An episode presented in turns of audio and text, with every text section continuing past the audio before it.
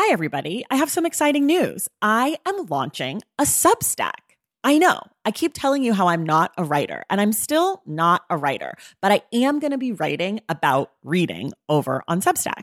The Substack is called Unstacked, and you can find it at tracythomas.substack.com. There will be free options every Friday. There'll be a bunch of weekly roundups, announcements, all the shit I'm into. And then if you want to upgrade yourself to the paid subscription, I'm going to have author interviews, bonus episodes, anticipated reads, book pairings, community chats, all sorts of stuff.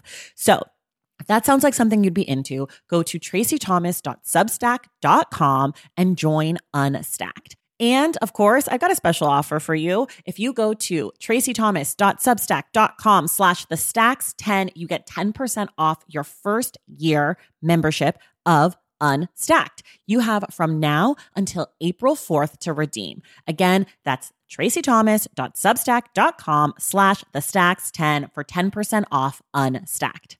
Okay, that's enough. Let's listen to this episode.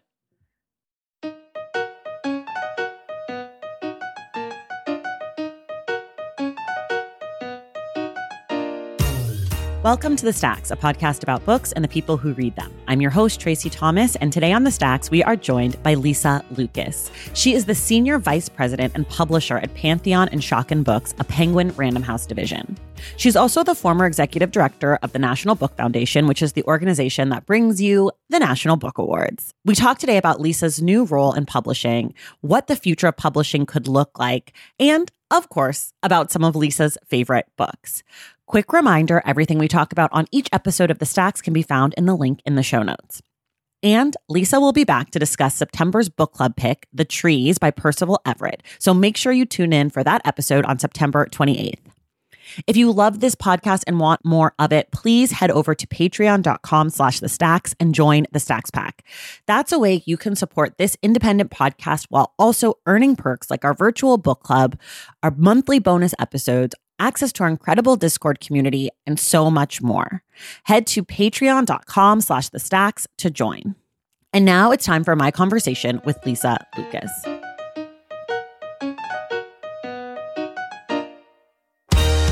All right, everybody. I am so excited today. I am joined by, I think for the very first time ever on the show, a publisher. I've never had a publisher, an editor, an SVP. I've never had anybody like you. So, Lisa Lucas, welcome to the Stacks. Ah, thanks for having me. Um, happy to be your first. I'm so excited. I have like five years of questions for you. So even though I know you haven't been a publisher for five years, but Have you're not. to carry the mantle for a little bit for your people. Because I've asked a few editors to come on and they're like, I'm scared. I guess they don't like to be in front of the microphone. It's hard. It's a really behind the scenes job in a lot of ways. I, but I'm unusual in the sense that I just came from a really front of house job that also had a lot of granular, you know, sort of administrative tasks that people never really knew about. But um, I'm sort of a weird hybrid. And so trying to figure out how to navigate, you know, what's like external and how much can we talk about other people's books and, you Yeah. know, just figuring out my way is like there's not a lot of great like models for it. So Yeah. So, really quickly, before we kind of dive in, for people who don't know you or for people who know you but maybe don't know you as well, can you tell us a little bit about yourself, like where you're from, maybe a few past little jobs or things you've done? Give us a little bit of a sense of who Lisa Lucas is. Ooh, that's tough. How do you like summarize yourself? Like I get to cherry pick with what I want to say. Um, so I am a publisher, as you know, but I think I've just been until I started this job. I was really like I would people like, what do you do? And I was a nonprofit administrator, right? Like Mm. it's like which is so many different things. It doesn't really say much to be like I'm a nonprofit Yeah. administrator, but you know I think it's like similar to be a producer. It's similar to be a publisher. It's similar to like coordinate lots of things in service of audiences and artists, right? Yeah. and that's kind of whatever it was um, always what i've done i started out though in theater so i had a funny little series of jobs. so I, i'm from new jersey okay. um, i was born in new york grew up in new jersey um, kind of from two different towns so I'm from teaneck and montclair which are both these like really interesting 1990s like experiments in diversity right like it's I like, know Montclair. One Yeah. of my best friends from college went to Montclair. I was from Sure. Montclair. Right. So, but you know, people who have just moved to Montclair or you know have lived there for the past ten years or so, it's really different than it was in like the 80s and 90s and Yeah. aughts. right? So it's interesting because it's a to- it's kind of a totally different town while retaining some of those. And anyway, Montclair, New Jersey is like not why anyone's here. Um, but um, but it is in- instructional in that like I just grew up in this like multicultural kind of like there was just a lot of it was really progressive education. We were reading, you know, like I think all the conversations about how we shift the canon, you know, we really Mm. had a new canon. You know, it's like I Mhm, remember like mhm. just being in high school and it's like you obviously read, you know, contemporary black letters and you read the ancient Greeks and you read, you know, To Kill Wow. a Mockingbird, but you also, you know, it's like it was as important to read Maya Angelou as it was To Kill a Mockingbird, as it was Invisible Man, you know, as it was Gabriel Garcia Marquez, right? So it was just Yeah. this really interesting series of kind of both history and, and uh, the humanities lessons that came from there. But that really informed my worldview. So I left college, I went to school in Chicago, and I ended up working in a theater company. I was really interested in theater. I thought I wanted to be like a dramaturg, but I was working basically as the telefund manager or the like Okay. annual fund person. But it was like, you know, my first job, I was 21. But I got really obsessed with their youth program and, you know, got to mentor a young person and, you know, would see all of these amazing performances that are largely, you know, sort of white attended theater.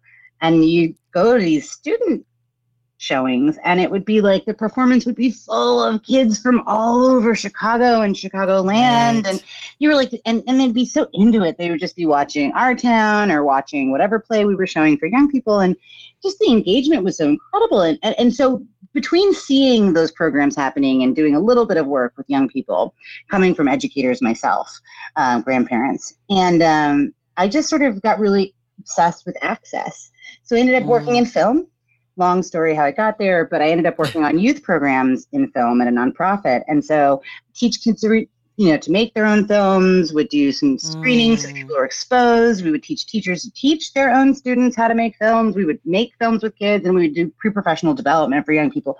But it was all really about like the general premise was like making the place that I worked, which was like a big part of New York City, Tribeca. I worked at Tribeca Film Institute and making like Oh, the festival and the institute feel like we were there in New York City, founded right after 9-11, trying to bring energy and, you know, and Mm, stability mhm. back downtown. And I think it grew into this large outsized place. And it was really like, well, this feels like it belongs to some people back then, early days. Right. And right. how do you make it feel like it's for everybody? How do you make these Right. films, this festival? You know, we'd be showing a movie about like kids in the Bronx on a chess team. And the audience would be like, why aren't there any kids from the Bronx in here or like parents from the Bronx? right. Because Right. the movie really was, if not as useful, if not more useful, as useful for for those communities to see. So it was a kind of roundabout way to like kind of bust it open and just sort of like really say this is for you, whether it's making, whether it's professional, whether it's you know just coming to a movie. We threw premieres for eighth graders, and they get to walk the red Mm. carpet, and just was you know it was just sort of like this is what it's like. This is you know this is for you. You were a part of this. So I did that for years and years, and then when I left, um, I kind of knew I wanted to be in books. I'd always loved books. I think there were a few moments in my life where I danced around just being like, I really want to work in books. I love books. It's my mm-hmm. true love. I was always like at my old jobs, everybody was like, I remember you would like be at the coffee shop across the street before work reading a book, or I'd, you know, Steppenwolf, the theater that I worked at in Chicago, there were two buildings, and so you had to kind of walk across the street, but it was a really mm. not busy street, so I'd always be waiting at this long light reading a book because I always had to run back and forth, and I just take my book with me. Yeah. And so everybody thought that was like super nerdy, but I didn't have any time. You know, with work, it was like it was the time that I had to read. So I ended up leaving film and and sort of feeling like uh, maybe this is the time. But it was really difficult to get a job, and so I ended up volunteering. I was doing other things. I was still doing film education and like working, but like I started volunteering at the same time for the Brooklyn Book Festival and for Guernica Magazine. I became the publisher of Guernica Magazine eventually, which is an online magazine of art and politics. Amazing. They're really just so good. And um, Mhm.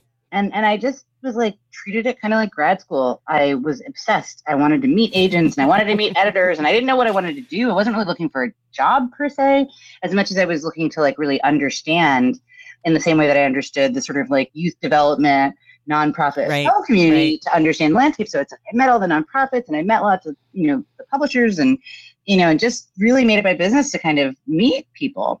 And eventually I ended up getting the job at the National Book Foundation as the executive director, which is if somebody who doesn't know me knows me, that's probably why.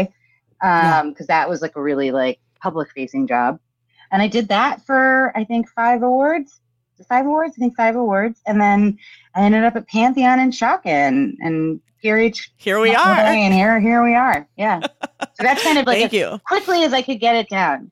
That was good. That was good. I have a background in theater. I studied theater in college, and I thought I would be a performer. Mm-hmm. Here we are. Yeah, it's I long, long story short. You're still you're still in front of the front of the mic. I am. I, am. not. I knew somehow. I yeah. was like, I just don't want to be in front of no, the mic. You. Yeah, I I was not a good actress at all, and so I sort of like like I went to NYU, and so everyone there's like not everyone, but a lot of people are like really talented, mm-hmm. like incredibly talented actors, and I knew wasn't me. Like I just knew. Like I'd be in a scene with someone and be like, "You're great," and what's my line again? You know. That's how I felt in calculus, except I didn't like it. Yeah, I well, I'm so bad at math. Anyways, um, okay, so now we're fast forward. We're here. You're in publishing. You're new. You got the job in 2020. You started, I think, in 2021. Yeah, early 2021. I read the article about you in the New York Mag- New York Times Magazine. Very fancy, very great photo, like Thanks. dream, dreamy, so dreamy. But I want to talk. So one of the things that comes up in that article that I think is the thing that I am the most curious about is this idea of readership, and mm-hmm. you kind of touched on it earlier in the beginning, talking about theater and making it more accessible, and who's the audience, and how can we bring people in, and all of that. And so I'm wondering, like how are you thinking about taking on this new role? Like, where do you see yourself and I guess like the future of publishing if they were to follow your vision? I know I'm not the future of publishing, is what I would say. I am really uh, no, no, no, no, no. I'm 42. You know, yeah. there's other people that are the future. You know, and it's not sure. me, right? I'm the sure. bridge, if anything. Okay. Right. Good. And and you know, I think a lot of that has to do with the fact that I have a deep and profound respect for an enormous amount of the traditions of publishing and mm. for the mm. craft of publishing. But I also am a really firm believer that, you know, we evolve, right? And mm-hmm. we mm-hmm. pivot. You know, not pivot to video, obviously, but like, right. you know, it's like I think we have to be limber when we're dealing with, you know, sort of the cultural conversations that are happening. So, you know, gosh, I mean, the question of readership is the only question. Um, you know, the only question about books is who's going to read them when you spend mm-hmm. so much time producing them. I mean, I think that we also have a real profound cultural misunderstanding of how a book is made. Um, yeah. Now, I think that I always want to be really careful because I never want to diminish the role of the artist ever. Right? right That's right. the most important thing creativity and the labor that goes into it, you know, and the value of that is so profound, right? But yeah. I think in service of promoting the creative person, the writer, the filmmaker, the, you know, it's like I think that we lose a lot about the actual craft of making and, you know, the commerce of any particular art form. You know, it's like I think we don't mm-hmm. know a lot about, you know, the costume designer and how important that is, or the right. set director, or what a producer even does. You see executive right. producer a thousand times and you have no idea what that even means. Right. Now, for books, I think that you have it's it's interesting in particular because it's like the book feels like a conversation directly between one person's brain and mm-hmm. what is created and the reader, mm-hmm. right? This is the mm-hmm. conversation mm-hmm. that you're having, the direct relationship. And it feels like, ah, well, a person made this book and all we did was slap a cover on it, right? We slapped right. a cover on it and we put, we put a, you know, we put a barcode on it and we sold it, right? But, you know, the business of books is so elegant in many mm-hmm. ways, right? Because it's, mm-hmm. it's, it's as collaborative as film in a lot of ways, you know, because the collaboration for, you know, film isn't just the writing of the script or the directing of it. It's the, you know, right. what type how what type will we use? You know, who's going to typeset it? Who's going to copy edit it lovingly? Who's going right. to have a conversation with that author so that they can have that back and forth, that nurturing, creative person that's going to sit down and sort of say, okay, I'm your reader. I'm your first, best, closest reader. Right. You know, and I'm here to get you ready for, I'm a stand in for so many readers. Right. And so I think first you have to think about all of that. You know, it's like, right. and the reason why I'm making the long way around is because I think that sometimes when we say, how much should it cost to buy a book? How much should a book right. cost? Right. Well, you know, some people want them to be free. Some people want them to be 199. Some people want them to be, think they should be $30. But yeah. it's, it's easy to demonstrate value around a film. We know what the budget was for making the movie, not how much people got paid, the budget for making the movie. This is how much it right. this production And we don't think about books like that. And I think that that sometimes mm-hmm. reduces the value of a book or the worth mm-hmm. of a book for audiences mm-hmm. because we don't understand what goes right. into making one. And I think that in order to develop a readership, of course, you need good books. Of course, you need books that are, you know, that are in communion with the world that we actually live in, which is, you know, where you get sort of, we want to see own voices stories. We want to see, you know, we want to see everything, right? You want right. really broad, full, eclectic, delicious, all over right. the place body of literature. But even if you have that, which we are starting to see, right, what that looks like, you also need a larger audience that's actually going to see great value in all of that. And I think that you right. have to do two I think we know that we need to diversify. I think we know we need to be, you know, bolder, more thoughtful, more open, more inviting, more accessible both for readers and for writers and for professionals inside of books. But I don't think we always remember that we need to tell our story in a way that mm-hmm. that says this is something you know very rigorous and beautiful and takes lots of people and every book every book is so so special and I think we forget how much work goes into each one. I mean, even a movie, you see a movie, and even if you didn't like it, you still think it's impressive. Right, right. And I think, like, as someone, I started this show as a reader. Mm-hmm. I'm not a writer. I don't know, I didn't know anything about writing or publishing. I just knew what books made me feel. And, you know, as I mentioned, I was a performer. I worked in the theater, I, I, you know, film and television. But even when those things, there is a list at the end or a program that you get and it says, so and so did this, so and so did that. With a book, there is no unless it's in the acknowledgments, and I do read the acknowledgments, my favorite part of basically every book nice. I love, but I don't think a lot of people do. No, I, you know, I started have, reading them more yeah, there's no there's like no codified hey, editor mechanism for us to sort of articulate all of the different, very specific, right. highly skilled jobs that go into the making of one little book. Right. And well, that sort of brings me to my question about you, which is what do what is your job? Yeah. What is a publisher? Who is a publisher? Like how are you different than a marketing person? How are you the same? Like, as I know that a publisher wears many hats. Some edit books, some don't. So, like, mm-hmm. what is the job? Yeah, I mean, and I think this is sort of like, what's the job of being an executive director? Well, you're in charge sure. of the nonprofit, right? But what does that mean? And the reality is, it means so much. It means a different thing at every different place.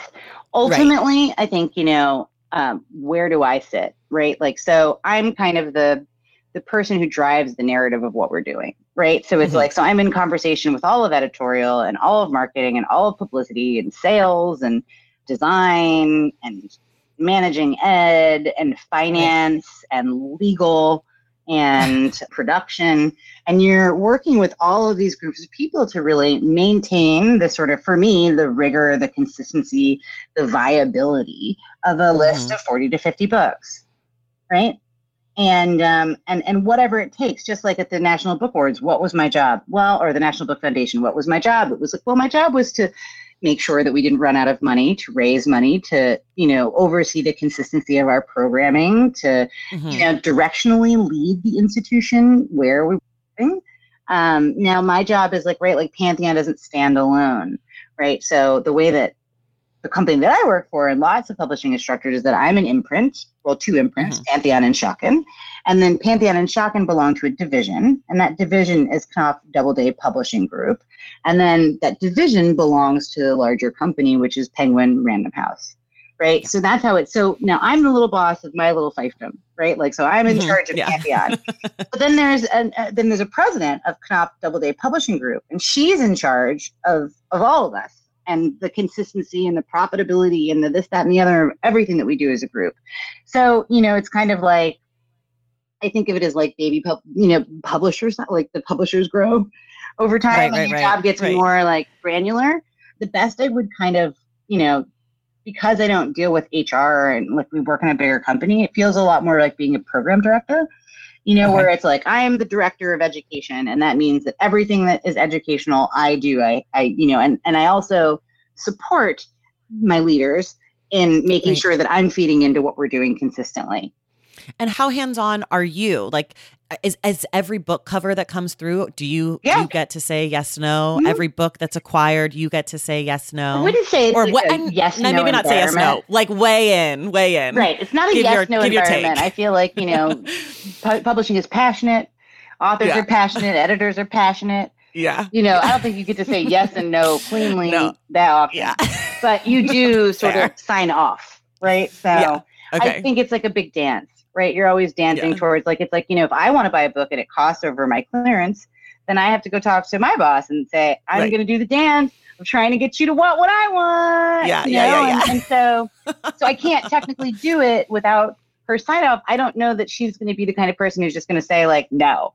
And I'm not Right. the kind of person that's gonna say no. And like I don't think like if you keep going up, like nobody really says like no. Uh, even if No. you're saying no, you're discussing you know the way that Right. we work the way that a publisher works a publisher meaning like a publisher a company that's a publisher Yeah. you know is largely you know a lot of this happens at editorial boards we don't have a specific editorial board the way other people do but a lot of these conversations happen like you know whether or not you're thinking about flap copy or jacket design or whether you're going to acquire a book or not it's it's a lot more collaborative than you think it's going to be it's not one Mhm. person saying i like this let's do it you have to figure out Right. so many other things before you can move along. So, so that is what I do. I would say that I'm like in charge of the like health and consistency of Pantheon and Schocken. i love it i love that um diversity in books Yeah. i feel like it's Important. It's the only thing I feel like I think and care about these days. I feel like I talk about it a lot. I think about it a lot. And I have no doubt that you do as well. One of the things that I found really interesting in that New York Times article is it talked about how very early on, it talks about the first book that you acquired, which is Sweet Mhm. Soft Plenty Rhythm, which is coming out in September. yes. And it talked about how you, you know, you picked it up, you started reading it, you felt moved by it Mhm. you were it did something to you emotionally and i just i'm so curious about how important that emotional connection is for the early earliest of readers the people who are getting these manuscripts and how that can be an issue if we're expecting like a very white industry to hope that they will feel an emotional connection to a book and that that's like the the first way in. Do you know what i Mhm. mean?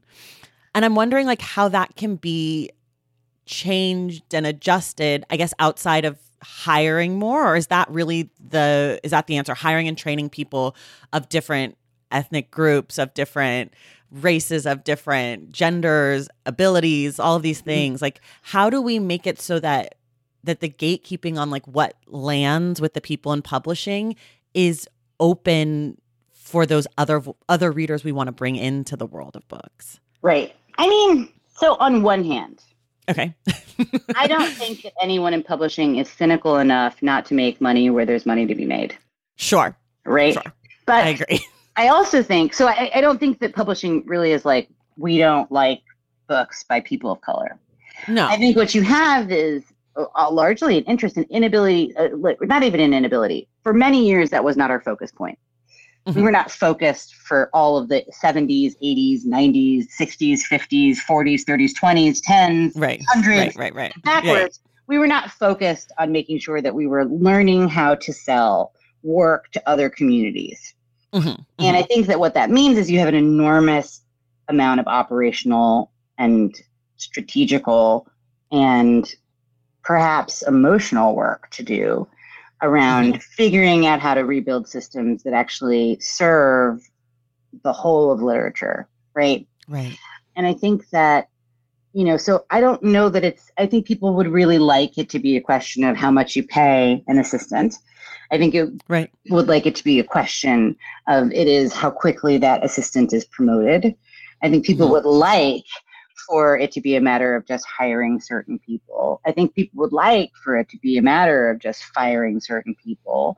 And unfortunately, none of those things are true in terms of you could change any one of those four things and it wouldn't change a goddamn thing.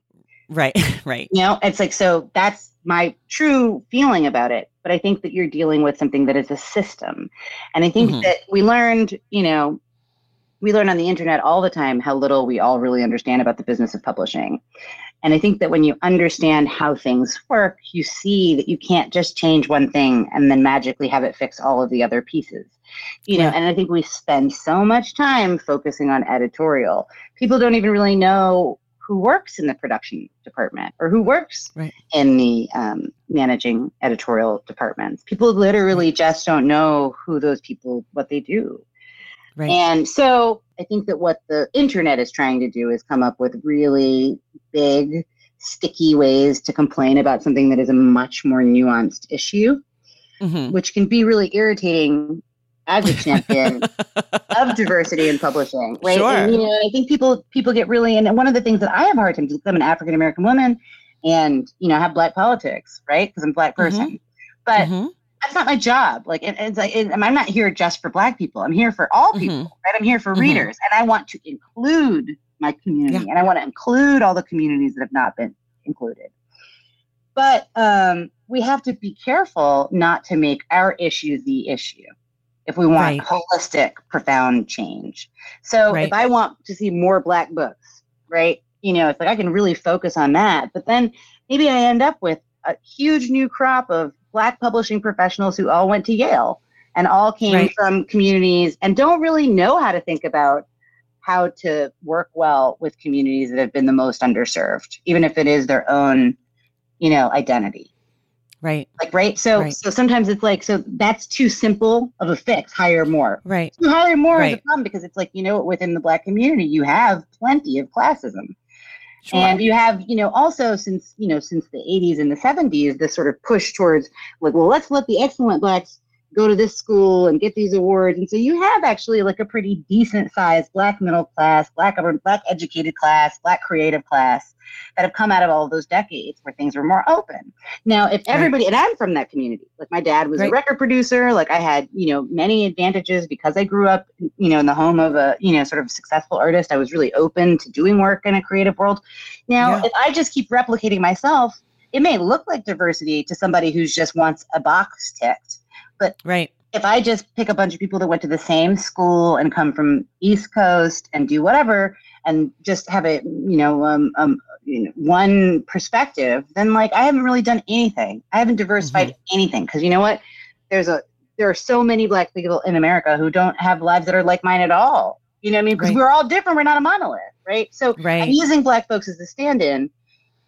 I think you could swap any community in for this, or sure. you know, you'd have different. But it's like, but I think you have to think about diversity in a much broader way, you know, because you're really thinking about I mean, I don't I hear people yelling and yelling and yelling about diversity in publishing and they mean racial diversity in publishing. And you know, honestly, I'd like to see people that look like me also saying we need rural diversity. And I don't hear that ever. It's like all the yeah. tweets. And I don't see anybody saying, first of all, remembering that rural black families, right, mm-hmm. are enormous.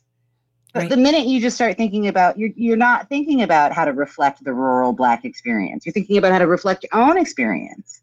Right. And that's a fast way to just create, and which we do have. When you look at Black letters, you have a largely, deeply educated, very erudite, yeah. you know, sort of community of people that have been writing stunning books, but not necessarily that we're writing towards a Southern rural Black community. Right. So how do we do that? Like how how can we bring in more people and not and and I do mean that much more holistically than just racially. Like yeah.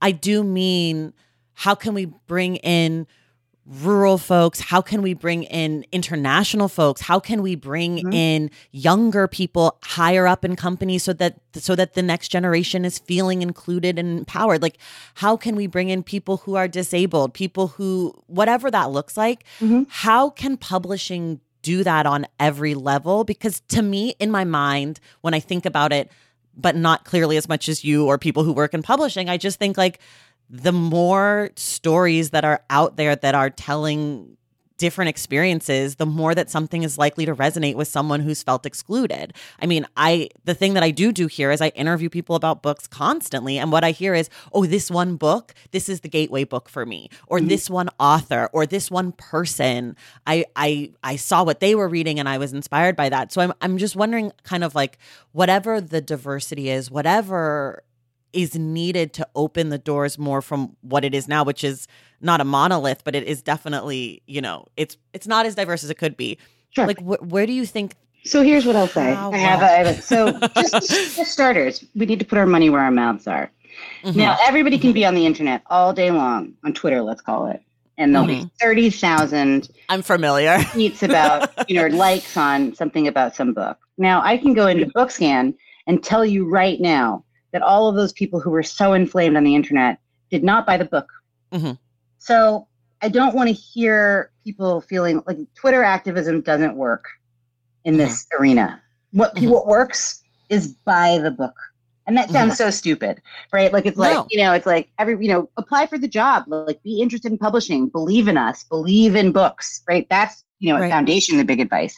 Right. But for somebody who's not going to go work in books, like actually buy the books, the, you know, the, we will spend $20 to go see a movie that we don't really know a whole heck of on opening weekend before the reviews have come. Right. We will make billions of dollars for one movie in one weekend. And we feel okay about the 20 bucks.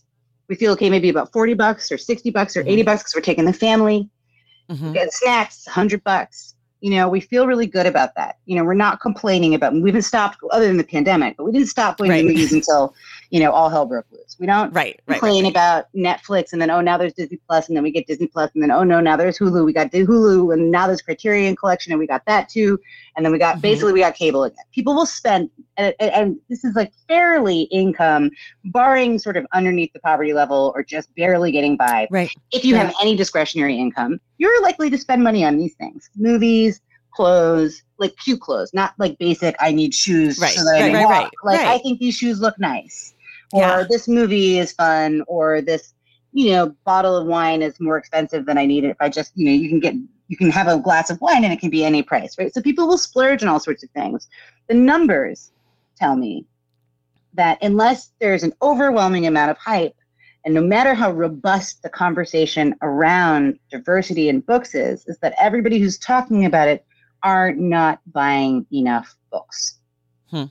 We get excited when a book sells 30,000 copies, right? That's like mm-hmm. pretty healthy. There are 325 million Americans. There are 9 million New Yorkers. And we're excited when nationally we sell 30,000 books. And yet, hmm. this conversation makes it to the front page of the newspapers. People are thinking about it, they are doing it. There is a disconnect. And that's mm-hmm. back to my original point about the value of the right. book. I, diversity, diversity is hugely important to me. This is my core sort of thing. Right, right. I don't even think it's worth talking about it until we can get people from our communities. I'm not even talking about people who like need to be like, you know, like welcome into a local bookstore because there's not one there, or people who, right. you know, didn't go to a certain kind of university and don't, ha- you know, don't have a certain kind of exposure level to this type of book or that type of book. I'm forget them, right? Not forget them in an emotional way, but like right. But in this point, yeah. But I'm just yeah. talking about my friends. Even when I go into the bookstore with people that I love who are book people, the I don't know if I want to buy this. I don't know if I want to do this. Uh, you know, it's like, yeah. But we spend money willy nilly on all these other things that truly just make Bezos rich, just make all of these companies rich, make huge billion dollar movie corporations rich, right? And we yeah. don't, we cannot be asked to spend 20 bucks mm. on a mm-hmm. book that maybe we're not going to read. Right. You know, and, right, um, right. you know, or not like. And right. but then we sit through movies that we don't like all the time. And sure. so for me, you know, how do you achieve diversity when we cannot get the support that we need financially from the communities that we're already in, that, that that are that are being engaged at present? I mean, right. how do you justify, you know, and I, it's absolutely justifiable, but and there's plenty of people who want to read books, but it's like we've got to do better with the with the being willing to buy them and and you yeah. know, and I'm not saying that everybody has unlimited discretionary money by any of stretch of the imagination, but even right, right, right. our libraries and borrowing more readily, you know, right. it's like that matters as well. Creating demand in whatever way that you can. But we need to be a little more, you know, I think that we need to really think about the fact that if we want books, we must buy them. They're not a thing that just sits on the sidelines, waiting, you know, waiting for you when you need them.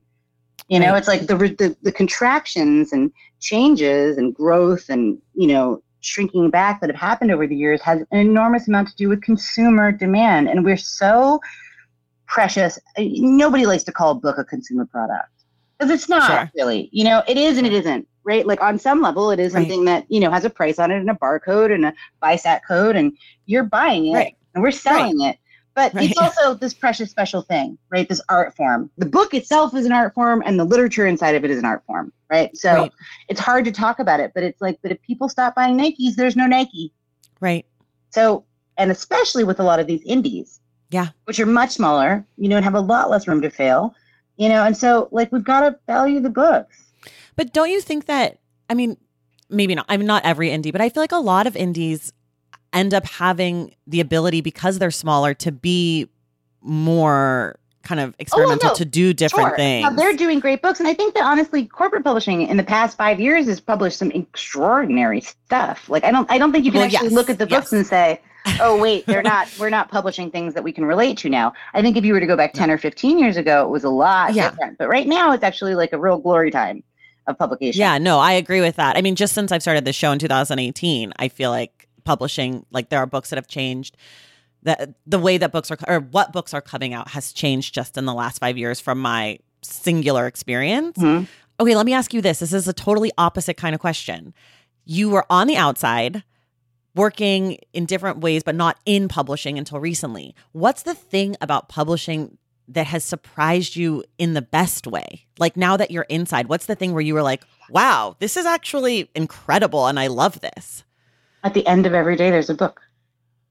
Yeah. The publisher said that to me when I was starting. He said it's going to be hard and you'll have bad days and you'll have good days, but the special thing is at the end of every day, there's a book.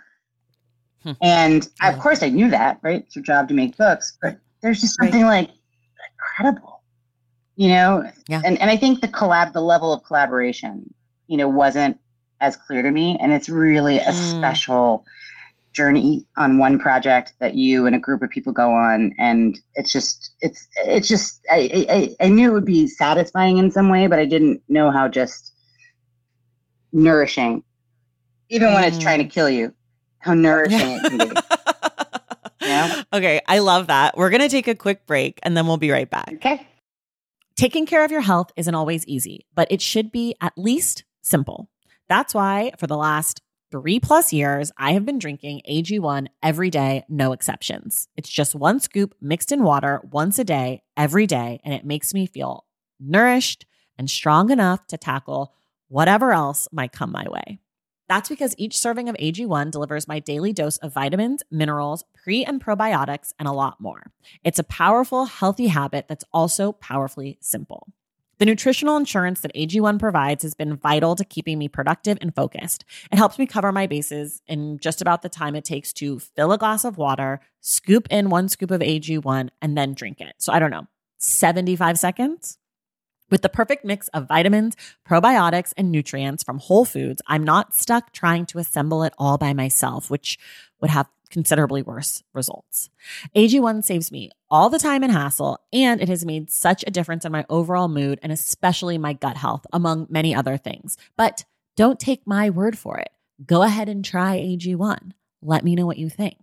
Whether you notice you're needing more nutrient support than you're used to, or you just need an edge for a tough workout, AG1 can be the ticket. If there's one product I had to recommend to elevate your health, it's AG1, and that's why I've partnered with them for so long. If you want to take ownership of your health, start with AG1. Try AG1 and get a free one year supply of vitamin D3, K2, and five free AG1 travel packs with your first purchase exclusively at drinkag1.com slash the stacks. That's drinkag1.com slash the stacks. Check it out. BP added more than $70 billion to the U.S. economy in 2022 by making investments from coast to coast. Investments like building charging hubs for fleets of electric buses in California and starting up new infrastructure in the Gulf of Mexico. It's and, not or. See what doing both means for energy nationwide at bp.com slash investing in America. Hey, it's Kaley Cuoco for Priceline. Ready to go to your happy place for a happy price? Well, why didn't you say so? Just download the Priceline app right now and save up to 60% on hotels. So, whether it's Cousin Kevin's Kazoo concert in Kansas City, go Kevin, or Becky's Bachelorette Bash in Bermuda, you never have to miss a trip ever again. So, download the Priceline app today. Your savings are waiting. Go to your happy place for a happy price. Go to your happy price, Priceline. Okay, we're back. on the line of at the end of every day there's a book. We're going to talk about your taste in books because we haven't even gotten to that part Yeah, yet. sure. but before we do we do this segment called ask the stacks where someone's written in for a book recommendation and we get to give them one or two or three. Um, so this one comes from tanya and tanya says i have a really hard time finding contemporary literary fiction that i enjoy. As a forever single i have almost no interest in reading about families or couples or people really intent on being in either I really just want to read about single people or people who act single doing single people stuff.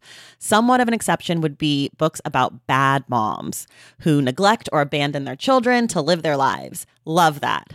I also don't mind reading about friends. Any thoughts?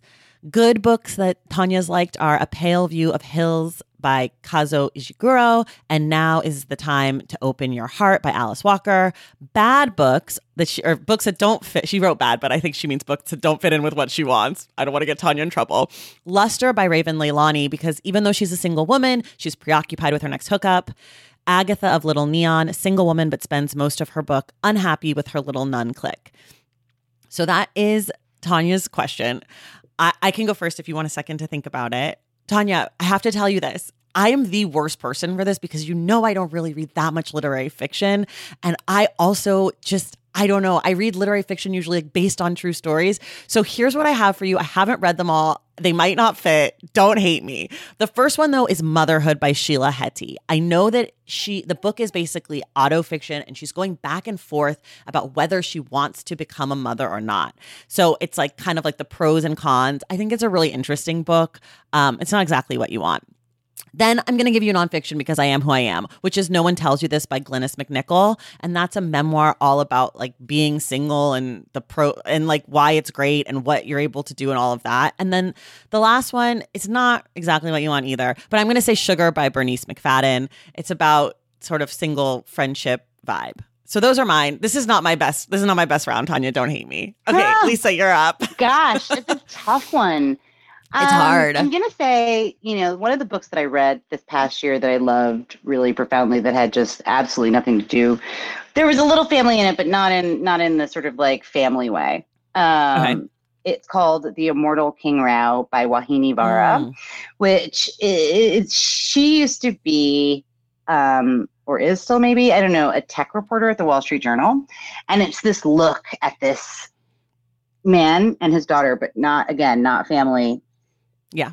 that have I don't even know how to explain it to you. It's so difficult. It's it's such a wild ride, but it's about technology and control. So basically, the world has become governed by the algorithm, and some Mm. people said we don't want to do this, and they became people who live on all of the islands around the world were reclaimed for them. And he's developed this technology that connects the brain straight into the internet, and all hell is breaking loose. And it also deals with the Dalit community in India, uh, which are the Mm. untouchables. And so it's really thinking about sort of this man who became one of the most wealthy and important people in the entire world, who came from this Dalit family. And so you sort of see his rise. But it's it's extraordinary, and it's like really some of the best. And and it is speculative, but it's not speculative in the sort of like I only read sci-fi way. It's very much a literary fiction Okay. work. Um, and so it reads a lot more like a novel than it does like anything else. So that's a really, really good one. I would also say that maybe I would try checking out a little bit. Um, how about, ooh, this is a hard one. How about Benjamin Labatut, um, which was a book that everybody loved last year. I don't know if I'm saying his name right, um, but it's called When We Cease to Understand the World, which is actually about Mm. um, physicists. It's a nonfiction novel Okay. Which is a whole new invention Yeah. recently or not. And it's very dense material thinking about, you know, sort of science and its impact on humanity and ethics, but it's also just like rampagingly readable. Um, And I Mm. think it was a book that surprised almost everyone. He is Chilean, I believe, and it's really a phenomenal novel. Fantastic. Okay, Tanya, those are your suggestions. If you read them, you have to let us know what you think. Everyone else, you can email askthestacks at thestackspodcast.com to get your book recommendations next month. Okay, Lisa, I'm so excited. Here we go. Two books you love, one book you hate. Oof. Two books I love. Um, Jamaica Kincaid's A Small Place, and also I love The House of Mirth by Edith Wharton. A book Oh, that I great. hate. Ooh, I never like to say books that I hate. um, I hated reading Heart of Darkness. Okay, there you go. I think I think someone someone else has said that here. I can't remember who it was, but that's definitely happened here. Um, okay, what's the last really great book you've read? My Garden book by Jamaica Kincaid, um, which is a very wonderful book about gardening um, with Jamaica's trademark snappiness. Um, she's both delighted and enraged by her garden and the story of her home in Vermont and the garden and how it came to be and the relationships around it and family and whatnot. It's just like a beautiful book. Okay, what are you currently reading? I'm currently reading The Rabbit Hutch by Tess Gunty. Okay. And how are you a sing what we call here a one book pony or can you read multiple books at a time? I have to read multiple books at the same time for work, but I try to read one work, one personal, or one fiction, one nonfiction. Okay. And do you read do you use an e-reader? Do you read off the page? Are you an audiobook person? Preference is on the page. Happy to listen to an audiobook. Mostly listen to celebrity memoirs. Same. And I e-read for work, never for Got it. pleasure. Yeah. Yeah. What are some books that are coming out soon or books that you've just been wanting to get to that you're looking forward to reading? Gosh, I mean, I'm so focused on the books that we have coming out. I mean, of course, I think that Sweet Soft Funny Rhythm by Laura Warrell. yes. is doing this. Yes. Yes. But I'm yes, yes. also very, very excited. I have already read it, but I'm really excited for the world to read Jonathan Escoffery's um, Oh, new yes. I- novel, If which I is coming out. Survive You. I Survive You, uh, which I think is going to be stunning. Well, it is stunning, but I think it's. I think people are going to really love it. Um, so that's one that's not mine. Gosh, I'm excited for the award season. Honestly, Me I too. feel like I, I don't even know what I'm excited about. That's not. I don't want to like be like, here's Pantheon's fall list.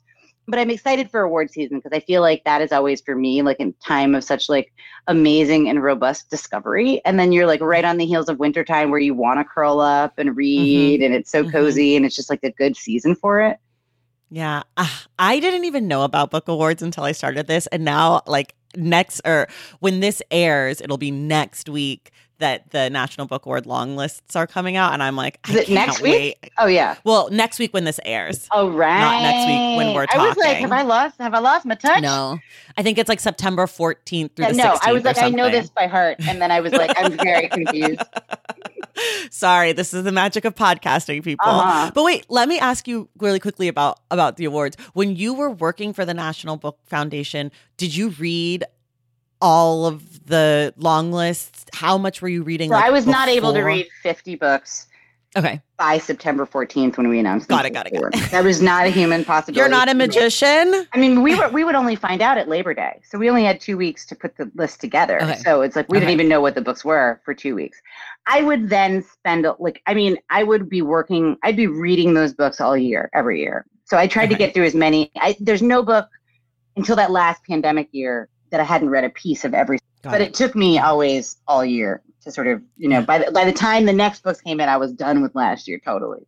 Yeah. Are there other awards that you're that are super exciting to you? I love all of the awards. I think that it's really fantastic. Um, I think that um, I love the Windham Campbell prizes. I think that they are always extraordinary recognition of you know some of the world's most super talented writers.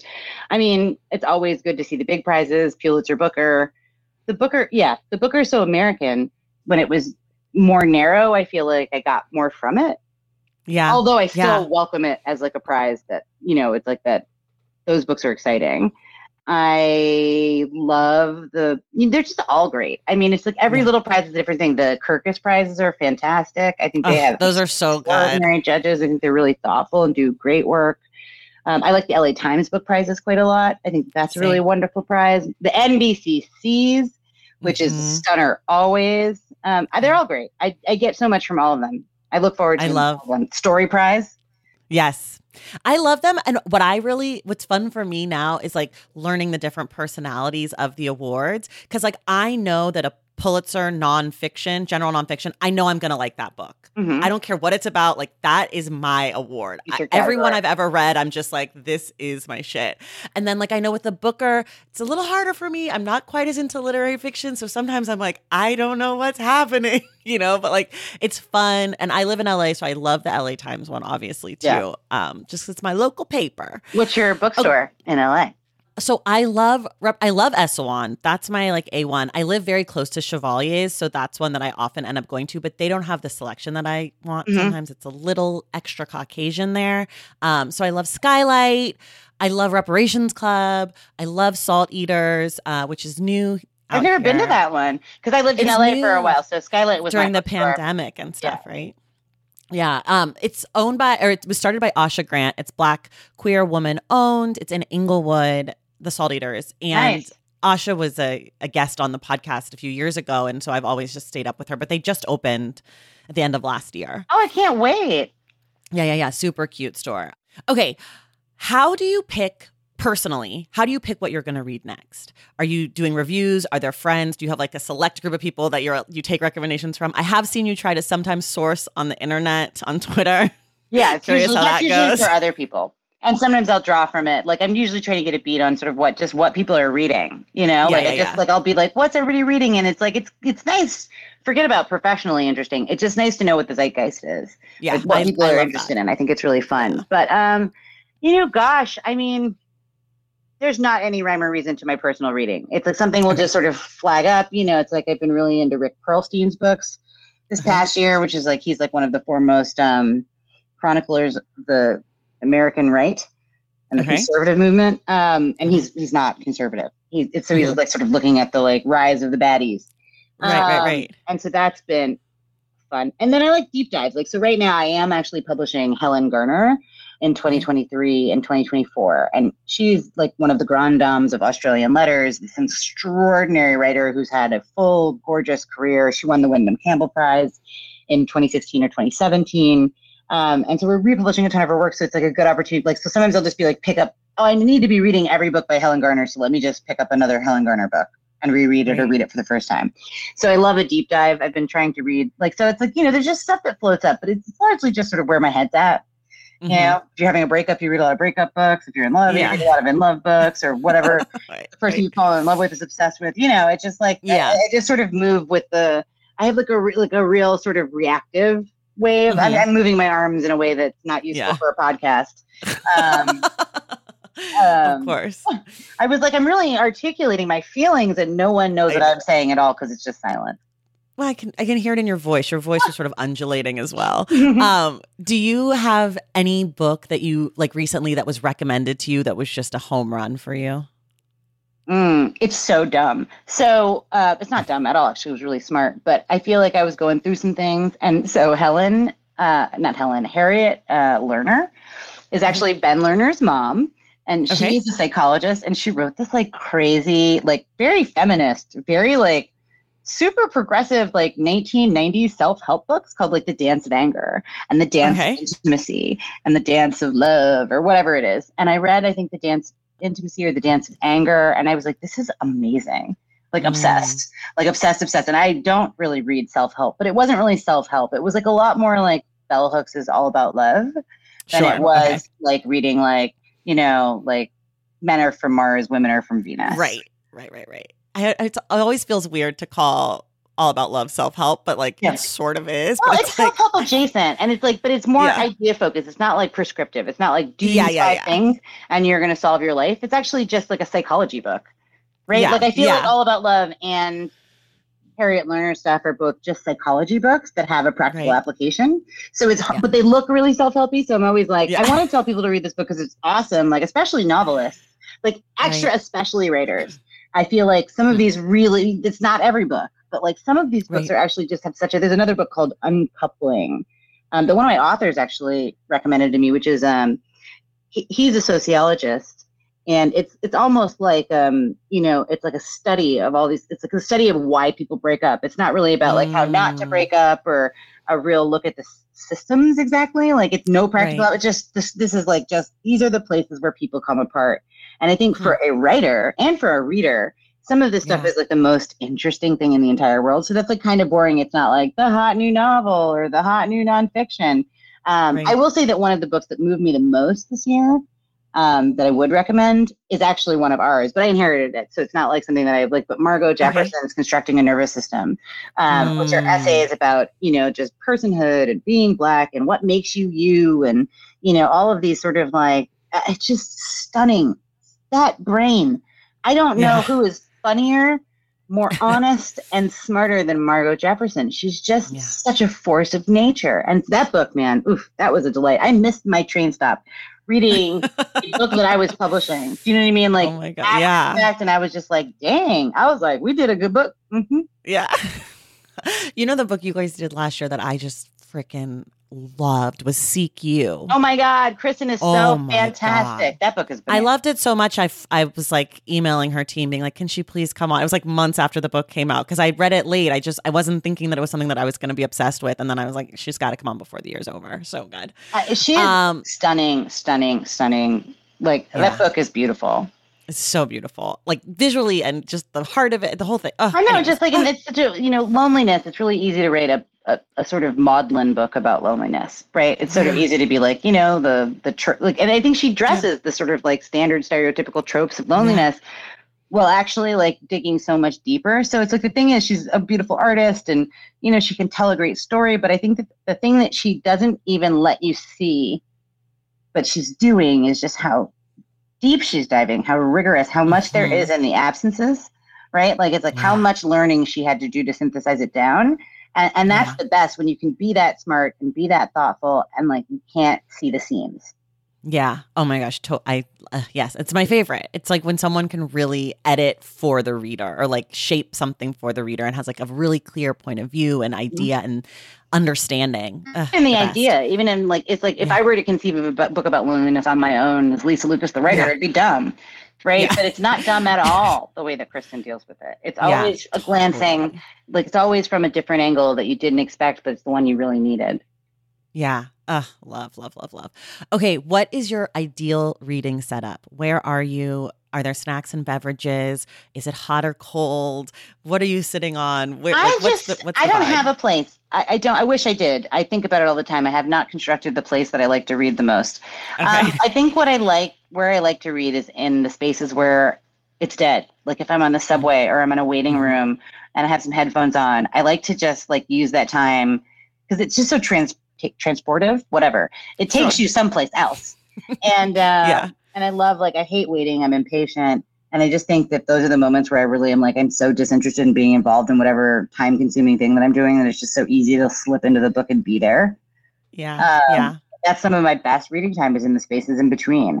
I like to read at like my little local bar with an Arnold Palmer because you know wine and reading doesn't always go together well Yeah. um, at a certain threshold. I like to, yeah. I mean, I like to read in bed sometimes. Um, I Mhm. dream of the perfect reading chair, which I somehow it keeps eluding me. Yeah. I, I don't have a good reading chair I either. love this here, you know, and I like did the whole thing, and I was like, "This is how it's going to look," and somehow I like backed myself in the corner. There's no room for a good reading chair, and I'm Oh, like, no. honestly, seriously, like all I want in this life is a good reading chair. Oh my gosh. Okay, here's our sort of lightning round. What okay, what's the last book you bought? Hmm. The last book I bought was Yoga by Emmanuel Carrère. Oh, oh, I'm excited about that. What's the last book that made you laugh? Last book that made me laugh was probably Jamaica Kincaid's My Garden book because she's funny. What's the last book that made you angry? Ooh, I'm sure I read it during June 2020. okay, what's the last Oh no, what's the last book where you felt like you learned a lot? Mm, the last book where I felt like I learned a lot was probably reading Bloodlands by Tim Snyder. Okay. What's the last or what's a book that you feel proud to have read? Uh, Swann's Way in French in college. Whoa, okay, you speak French? Shout out Lisa. I don't really. I, I used to be able to read it. It's not good anymore. That's a great fancy answer. We love this for us. Uh, what's a book that you feel embarrassed about loving? Ooh, a book that I feel embarrassed about loving. Um, I don't. I don't know. I, I think that reading is never embarrassing. Okay. I don't. I don't have one. No shame. Okay, that's fair. Um, what about a problematic favorite? Prob- Roth, no doubt. Okay. Increasingly Didion. Okay. Okay. Fair, fair. Favorite book from childhood? Bunnicula. Okay. And what about a favorite book from where you're from? Ooh. Well, there are no any books from where I'm from that I know of or that mean a lot to me. Um, but I will say that I grew up going to Sag Harbor, which was a Mm-hmm. you know sort of my grandmother a teacher, and when she was a teacher, she scraped little pennies, and her and her husband got a little plot of land that they couldn't even afford to buy any buy a house on, and that they Mm. built years and years later, decades later, Mm. with another husband. Long story, and um, and it was in Sag Harbor, so I would say that Colson Whitehead Sag Harbor is Okay. the- my favorite book about a place that feels like it is from where I'm from. Okay, I like that. If you were a high school teacher, what's a book you would assign? Long Division by Kiese Laymon. Mm, so good. Okay. Who would you, person who knows every writer ever, who would you want to write the book of your life? Oh, good God. Absolutely not one person. I'm going to pick my favorite little writer, Julian Lucas. Okay. Oh, that is that your brother? Yeah. Okay, fine. That's sort of a cheat, but I'll Imani Perry said her son, so I'll allow it. Mhm, Family's in, mhm. family's in. Okay. Family to the front. Yeah, I love this. Okay, here's my last one for you, which is stolen from the New York Times by the book. If you could require what, the president of the United States to read one book, what would it be? Fight Like Hell, the book about unions. Okay, beautiful. Lisa, a dream. This was so great. Lisa will be back the last Wednesday of the month, September 28th. We're discussing The Trees by Percival Everett for the Stacks Book Club. I'm really excited about this. And just a reminder, but you'll hear about it again next time. On September 27th, Lisa's first acquisition, Sweet Soft Plenty Rhythm, will be out in the world. Wait, are you nervous about that at all? Is no, ex- I'm not. I'm just excited. I just want people Excited. to read it. I just like cannot wait for people to sort of love her. You know, I think they'll love it, but you know, Yeah. however they feel, I'm just excited for it's a good world to be in. Yeah. And how many books since that have you acquired?